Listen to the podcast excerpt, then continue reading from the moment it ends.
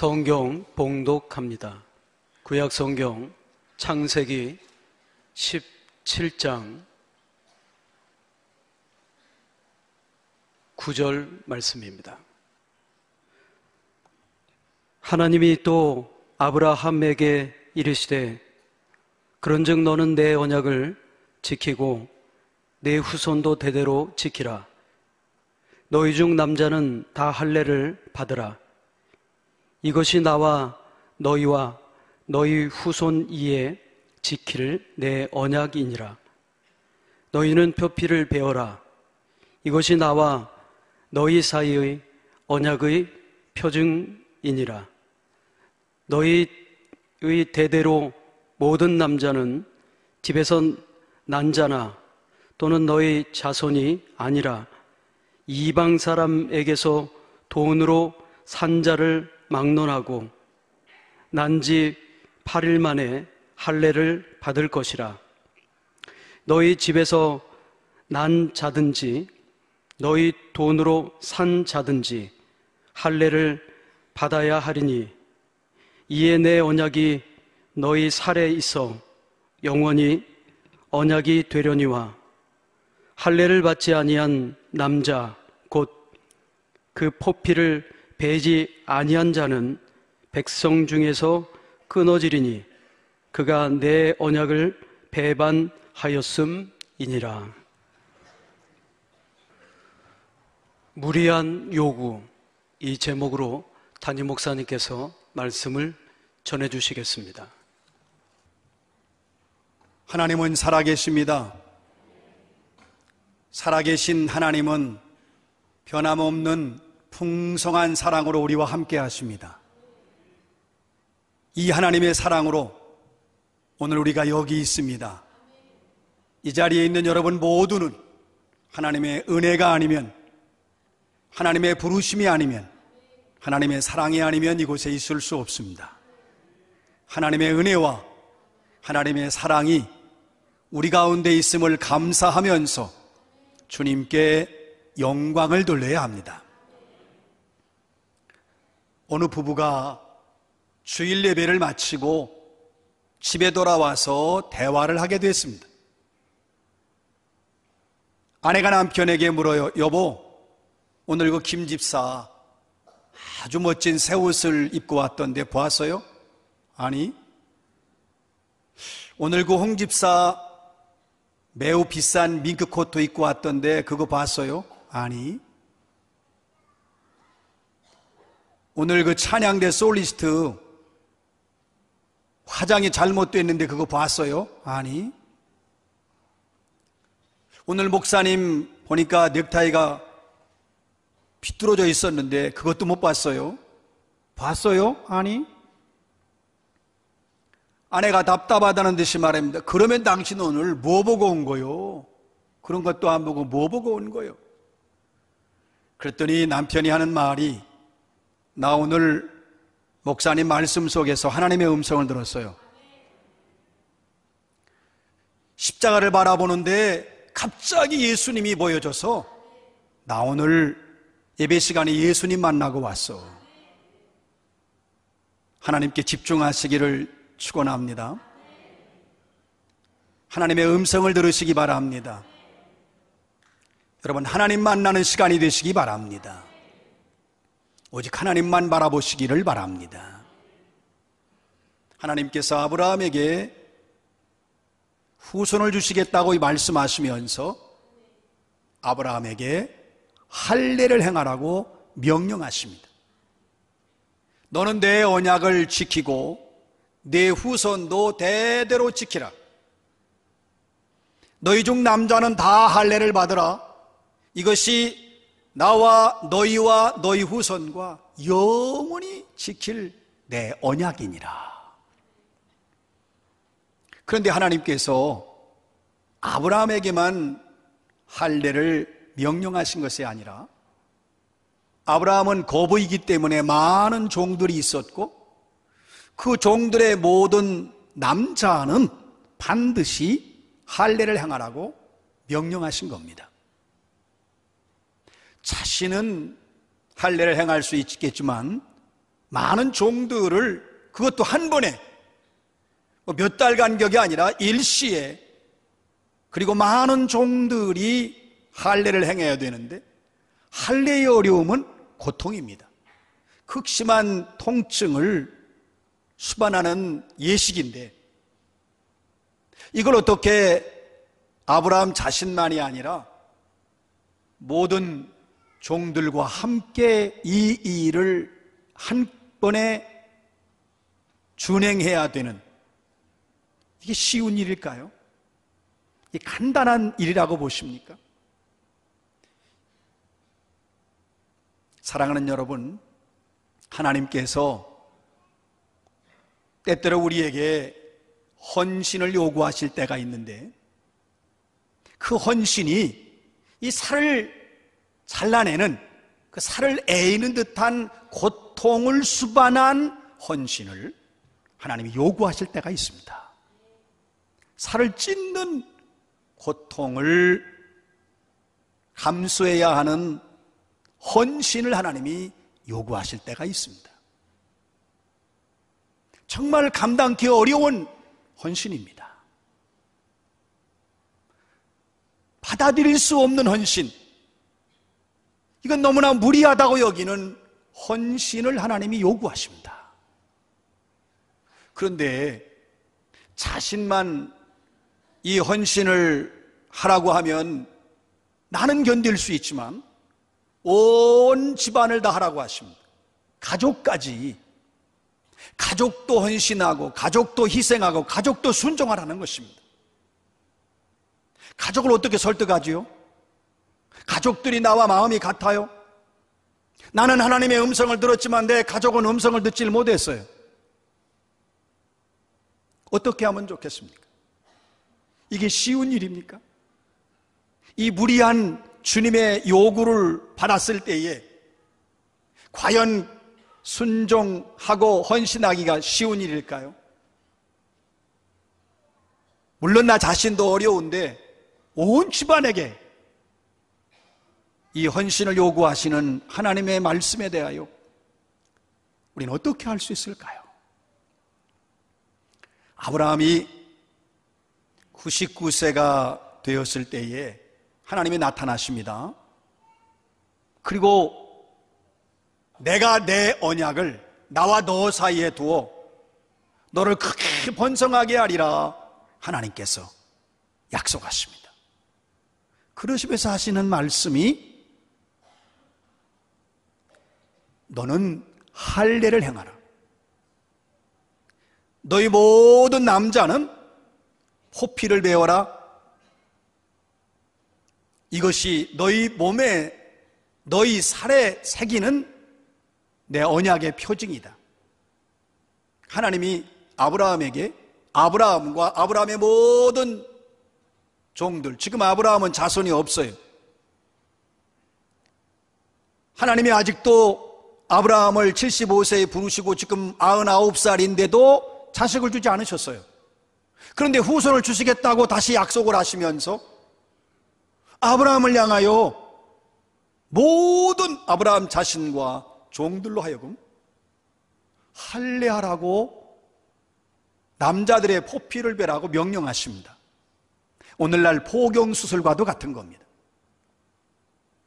그런데 그것도 하나님께서 만약에 너희 중에 할례를 받지 아니한 남자 포피를 배지한 자는 백성 중에서 끊어지리라. 이것은 내 언약을 배반한 것이라고 했어요. 반드시 이 일을 해야 됩니다. 그런데 아브라함에게는 심각한 문제가 있습니다. 여러분, 지금 아브라함 자신만 할례를 받는 게 아니고 지금 아브라함의 집에 있는 그러니까 이렇게 말씀하시잖아요. 내 집안에서 난 자나 그리고 내가 돈으로 산 내 집안이 아니더라도 가족이 아니더라도 내가 돈으로 사온 이방인들 그러니까 아브라함에게는 많은 종들이 있었는데 그 종들을 다 포함해서 할례를 행하라고 하시는 거예요. 거기다가 그 할례를 행하면 피가 흐릅니다. 여러분, 피가 날 뿐만 아니라 통증이 극심합니다. 지금이야 그런 수술을 해도 외과적 전문가가 수술 도구가 제대로 되어 있고 갖춰져 있지 않습니까? 그런데 그 당시만 해도 마취제가 없어요.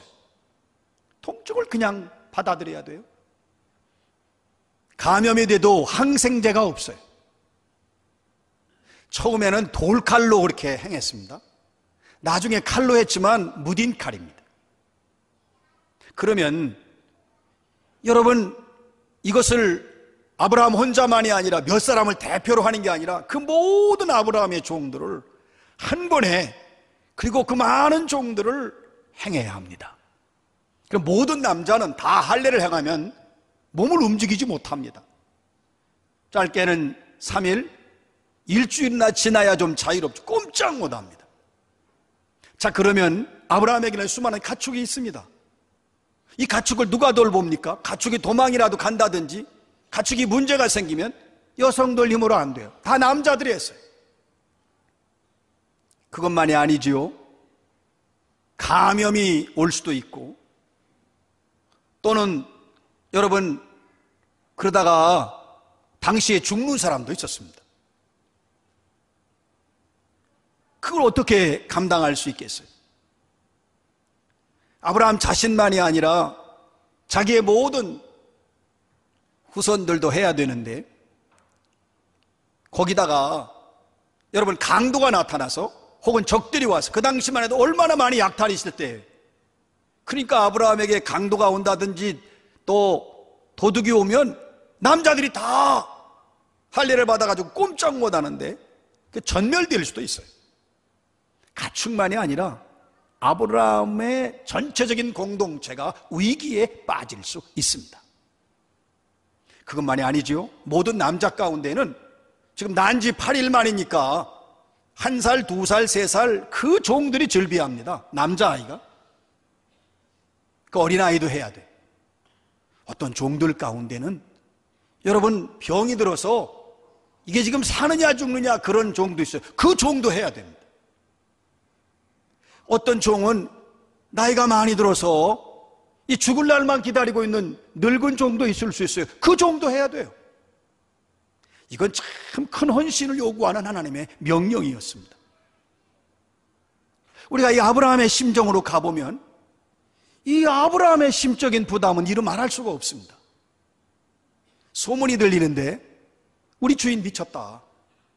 아니 자기 살려고 늙어서 그냥 자식 없으면 말지. 어떻게 자기 후손을 하나님이 주신다고 우리 다 죽이려고 하느냐? 아, 이러다가 우리 죽기라도 하면 재산 다 잃고 목숨 잃고 강도나 적들이 와서 공격하면 다 죽을 텐데 그 우리를 죽이려고 하는 거 아니냐? 차라리 우리가 저 주인을 없애고 우리 살자. 이런저런 소문이 무성하게 들리는데 이 아브라함은 견딜 수가 없는 거예요. 소문 때문에만 괴로운 게 아니라 위기를 느끼는 거예요. 할례를 행할 때에 그 자기 종 중에 자기 아이가 아우성을 치고 몸부림을 치면 그 종이 가만히 있겠느냐고요. 거기다가 또 자기 가족 중에 아픈 종이 있는데 그 아픈 종을 할례할 때 이게 더 죽겠다고 하면 그 종들이 가만히 있겠어요? 반란을 안 일으키겠습니까? 자기 아버지가 자기도 종이고 아버지도 늙은 종이에요. 그래 아버지가 지금 돌아가실 날이 얼마 안 남았는데 도대체 우리 주인이 아버지에게 칼을 댄단 말이에요. 할례하겠다고. 그럼 여러분 그 아브라함이 느끼는 그 위기는 심적으로 얼마나 부담스러웠을까요? 감당할 길이 없어요. 반란을 일으키면 어떡합니까? 감염이 되는 사람, 죽어가는 사람, 아프다고 호소하는데 한둘이 아니라 전 진영이 그럴 테니까 그 원망, 그 아브라함이 원망을 들으면서 어떻게 견딜 수 있을까요? 아브라함의 입장에서 보면 명령은 준행하고 헌신해야 하지만 이건 정말 보통 어려운 일이 아니었습니다. 잠을 제대로 잤겠습니까? 밥을 제대로 먹었겠습니까? 그러니까 아브라함은 그 심적인 부담감으로 사실 떨고 있는 것입니다. 그럼에도 불구하고 이 아브라함은 하나님의 명령에 순종하기로 합니다. 오직 하나, 믿음이었습니다. 하나님이 명령하시면 순종해야 한다. 오직 믿음으로 이 일을 거행하기 시작합니다. 그런데 여러분 아브라함이 롯의 가족을 구출할 때에 그 같이 갔던 뭐 아브라함의 사조직 군대이기도 하고 종들이기도 한데 그게 318명입니다. 장정만 싸움에 나갔으니까. 그러면 적어도 아이 노인까지 합치면 아이들이 더 많을 테니까 2천 명이 될 수도 있어요. 그럼 다 마음이 똑같을까요? 한결같을 수가 없어요. 안 하겠다는 사람도 있을 겁니다. 아브라함이 다 찾아가서 설득을 하는데 말을 안 들어. 그러니까 아브라함이 눈물로 눈물로 호소하며 하나님의 약속이다. 하나님께서 분명히 나와 우리 종들, 우리 모든 가문과 집안 그리고 당신들에게도 복을 주시겠다고 약속하셨다. 설명하고 또 설득하고 아브라함 혼자 하는 일입니다. 그러면서 아브라함이 그 자기 진영에 남자들이 다 할례를 받으니까 고통이 엄습해 오는데도 묵묵히 사명을 감당합니다. 헌신합니다. 순종합니다. 아브라함이 가진 것은 오직 믿음밖에 없었습니다. 하나님이 말씀하시면 나는 이 말씀을 지켜야 된다. 자기만이 한 것이 아니죠. 모든 종들과 함께 오직 믿음으로 할례를 행합니다. 여러분 그것을 지켜보는 하나님 하나님 마음은 어떠십니까? 그 하나님께서 아브라함에게 할례를 명령하실 때 그 하나님의 마음은 뭐였냐면 내가 내 이 언약을 저 사랑하는 종 아브라함과 그 후손에게 주는데 그것을 영원히 잊지 아니하도록 몸에 새겨야 되겠다. 그런 하나님의 큰 뜻이 있어요. 그리고 내가 아브라함에게 다시 건강을 회복하고 그리고 아브라함을 다시 내가 힘있게 해서 후손도 주시고 그 후손을 내가 수없이 많이 번성케 할 것이다. 그런 하나님의 놀라운 사랑과 마음이 그 안에 하나님 안에 있었습니다. 그래서 하나님이 그 아브라함이 그 감당하기 어려운 무리한 하나님의 헌신의 요구에 순종하고 헌신할 때에 하나님이 아브라함에게 그렇게 헌신할 수 있는 그 순종할 수 있는 마음과 믿음을 하나님이 주십니다. 하나님이 하셔요. 그리고 아브라함이 그 수많은 종들을 설득하려고 할 때에 하나님께서 종들의 마음에 들어가셔서 종들의 마음을 하나님이 바꿔 주십니다. 그래서 종들이 아브라함이 말할 때에 원망하는 사람, 반항하는 사람, 반란 일으킨 사람 아무도 없게 하시는 놀라운 일입니다. 아브라함이 염려했는데 실제로 가서 얘기하니까 하나님께서 그들의 그 종들의 마음을 만져 주셔서 주인이 하는 말이지만 하나님의 명령이라고 하니 우리 따르자.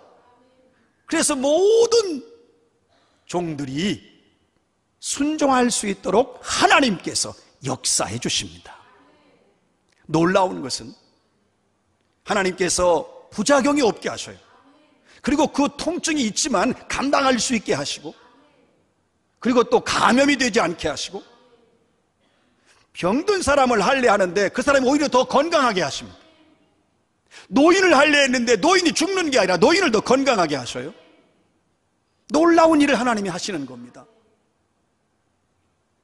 그리고 주변에 있는 모든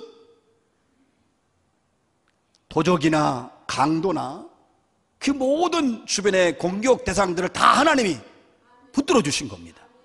누구도 공격하지 않아요. 가축들도 얼마나 온순하게 안전하게 잘 있는지 그 할례가 진행되는 동안 그 일을 감당할 수 있도록 하나님이 역사하셨습니다. 하나님이 함께 하셨습니다. 하나님이 도우셨습니다. 하나님의 역사는 이곳으로 끝나지 않죠.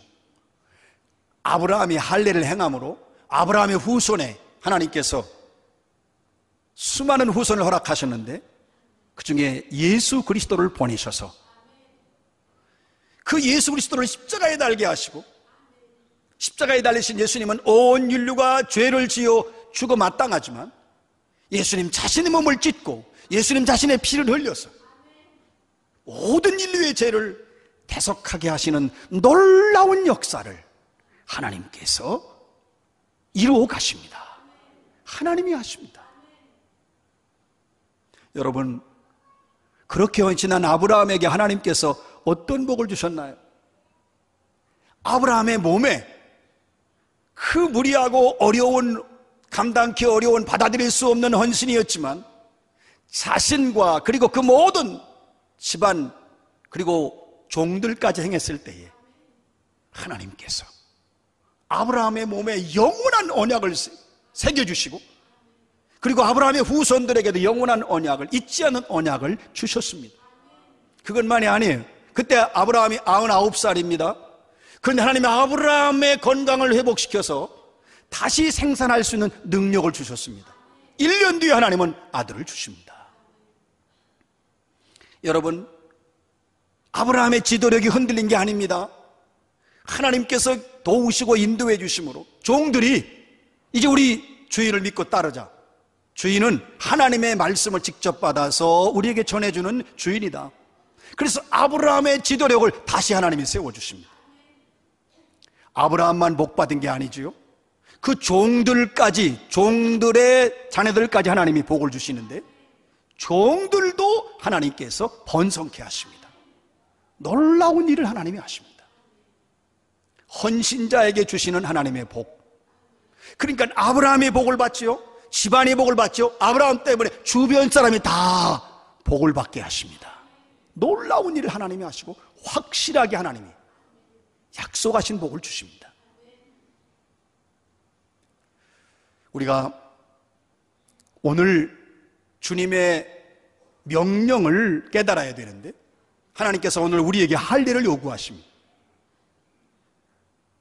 내 언약을 지키라. 나와 너희 후손 사이에 대대로 지켜라. 그러면서 모든 남자는 할례를 받으라. 지금 우리를 향해서 하나님의 할례를 요구하십니다. 물론 지금 포피를 베는 그런 할례가 아니라 주님이 원하시는 할례는 마음의 할례. 몸을 드려라. 마음을 드려라. 삶을 드려라. 헌신하라고 하시는 것입니다. 하나님이 오늘 우리에게 요구하시는 할례는 하나님께 몸과 마음과 우리의 삶을 바치는 진정한 헌신을 의미합니다. 근데 여러분, 하나님이 요구하시는 헌신이 여러분 하나님께서 우리를 죽게 하시려고 헌신을 요구하십니까? 하나님께서 우리를 망하게 하시고 우리에게 고통 주시려고 하나님 하시는 거 아닙니다. 반드시 복을 예비하십니다. 하나님께서 헌신을 요구하실 때에는 하나님이 예비하신 놀라운 복이 있습니다. 우리가 그걸 보지 못하기 때문에 헌신을 안 하는 거죠. 하나님의 복이 예비되어 있어요. 하나님은요, 영적으로 내 영혼이 살기를 원하셔서 헌신을 요구하시는 겁니다. 이게 하나님의 마음이, 이게 하나님의 사랑입니다. 내 영혼을 살려주시려고. 하나님 앞에 나를 바로 세워주시려고. 내 육신을 살려주시려고. 우리 가정을 살려주시려고.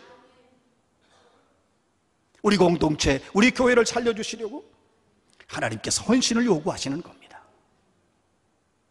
그럴 때에 감당하기 어려워요. 나도 감당해야 되고, 가족들도 감당해야 되고, 그러나 아브라함처럼 오직 믿음으로, 오직 믿음으로 주님의 헌신의 명령에 순종하고 헌신해야만 합니다. 이런 헌신, 믿음으로 하나님의 헌신을 요구한 것에 대해서 순종을 하게 되면 여러분 하나님의 마음은 아브라함의 몸에 영원한 언약을 세워주기를 원하시는 것처럼 하나님께서 우리에게도 반드시 영원한 언약을 새겨주셔서 우리의 삶에도 하나님 반드시 은혜를 베푸십니다. 나는 헌신할 수 없어요. 그런데 하나님이 헌신할 수 있는 믿음을 주십니다. 나는 말해도 가족과 주변이 따를 수 없어요. 그런데 하나님께서 영적 권위를 주셔서 그 일을 감당하게 하십니다. 여러분, 사실 사명을 감당하기가 너무나 어려운데, 헌신하기가 어려운데 하나님이 도와주십니다. 그리고 헌신했을 때에 발생하는 많은 문제들, 하나님이 아브라함의 주변에 일어나는 문제들을 하나님이 해결해 주셨던 것처럼 하나님은 반드시 헌신자에게 일어나는 문제를 하나님이 책임지시고 해결해 주십니다. 이게 하나님의 마음이에요. 이것이 하나님의 사랑입니다. 이것이 하나님의 심정입니다. 그렇게 되면 아브라함처럼 내 몸을 들여서 내 마음을 들여서 나의 전부를 들여서 내 삶을 들여서 헌신하게 되면 하나님께서 우리에게 예비된 복을 주시는데 우리의 헌신은 하나님 볼 때 너무 미약하지만 하나님께서는 큰 복으로 큰 역사로 인정해 주십니다. 우리를 인정해 주시는 그리고 우리를 붙들어 주십니다. 그래서 헌신했을 때에 하나님은 우리의 삶에 하나님의 은혜가 넘치게 하시는데 온 가족이 영적 명문 가문이 되게 하십니다. 아브라함, 이삭, 야곱 보십시오. 그 복이 하나님은 우리에게도 반드시 주십니다.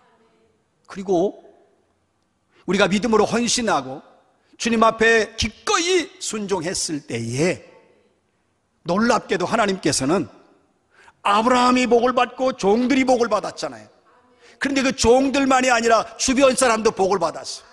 그래서 우리가 헌신하면 나도 우리 가족도 복을 받을 뿐만 아니라 우리 교회도 분명한 영적인 복이 있습니다. 사랑하는 여러분, 그래서 우리가 하나님 앞에 나와야 되는 거예요. 하나님 앞에 바로 서야 되는 것입니다. 우리가 하나님의 말씀을 다시 새롭게 바라볼 수 있어야 돼요. 그래서 하나님의 말씀에서 하나님의 음성을 듣고 하나님의 약속을 우리가 찾을 수 있어야 합니다. 우리가 기도할 때에도 정말 그 하나님의 뜻이 무엇인지를 알고 하나님은 나에게 뭘 헌신하고 내가 무엇을 순종하기를 원하시는지 기도 속에서 반드시 찾으셔야 합니다. 우리는 하나님 앞에 나와 예배 드릴 때에 그 예배 안에서 하나님께서 나로 하여금 헌신할 수 있는 힘과 순종할 수 있는 능력을 주시는 걸 깨달아야 됩니다. 그래서 우리가 하나님의 말씀을 대할 때에도 지금 우리는 하나님의 말씀에 대해서 정말 규칙적으로, 구체적으로 시간을 정하고 장소를 정하고 그리고 모든 준비를 갖추어서 말씀을 읽는 것이 중요합니다. 개인적으로 말씀을 대할 때에도 자리도 준비하고 똑같은 장소에서 똑같은 시간에 그리고 하나님의 음성을 듣고자 하는 그런 자세를 가지고 말씀을 보면서 무슨 핸드폰을 켜놓는다든지 텔레비전을 켜놓는다든지 뭐 소파에 들어놓아서 아니면 침대에 누워서 말씀 보는 게 아니지요. 부모님 말씀에도 우리는 바른 자세인데 그 하나님의 말씀을 읽는 우리의 자세를 정말 하나님 앞에서 지금 말씀해 주십시오. 이 말씀을 내 마음판에 새기기를 원합니다. 사모한 마음으로 겸손히 순종하겠습니다. 그런 마음으로 말씀을 여러분 가까이 하셔야 돼요. 얼마나 말씀을 여러분 읽으시나요? 얼마나 말씀을 가까이 하십니까? 그 안에 하나님의 약속이 있는데 기도할 때에도요. 우린 많은 걸 구하지만 이제부터 여러분 이걸 구하십시오. 하나님, 나 하나님 알기를 원합니다. 하나님 바로 알고 바로 섬기게 해 주옵소서. 하나님을 알게 해달라고. 그리고 그 이후에 여러분 구할 걸 구하십시오. 하나님 알아야 돼. 하나님 바로 알고 바로 섬기게 해달라고.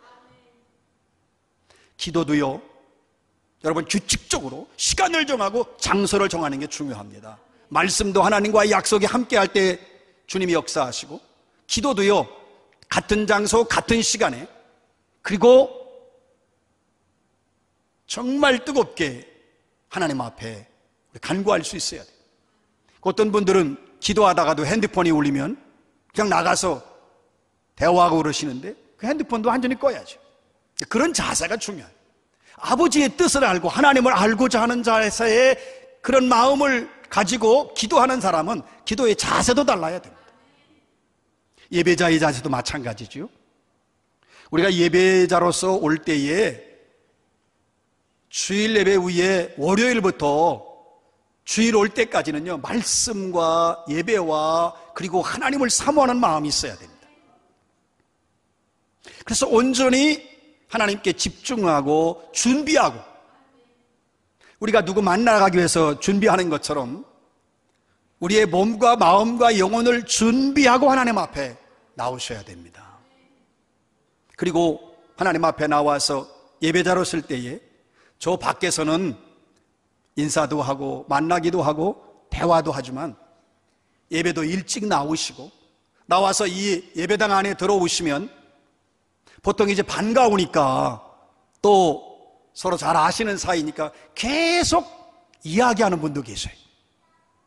여기 목사님이 서서 예배를 인도해야 되고 찬양대에 찬양이 들리는데도 말씀하시는 분이 계실 수 있어요. 계속 얘기하세요.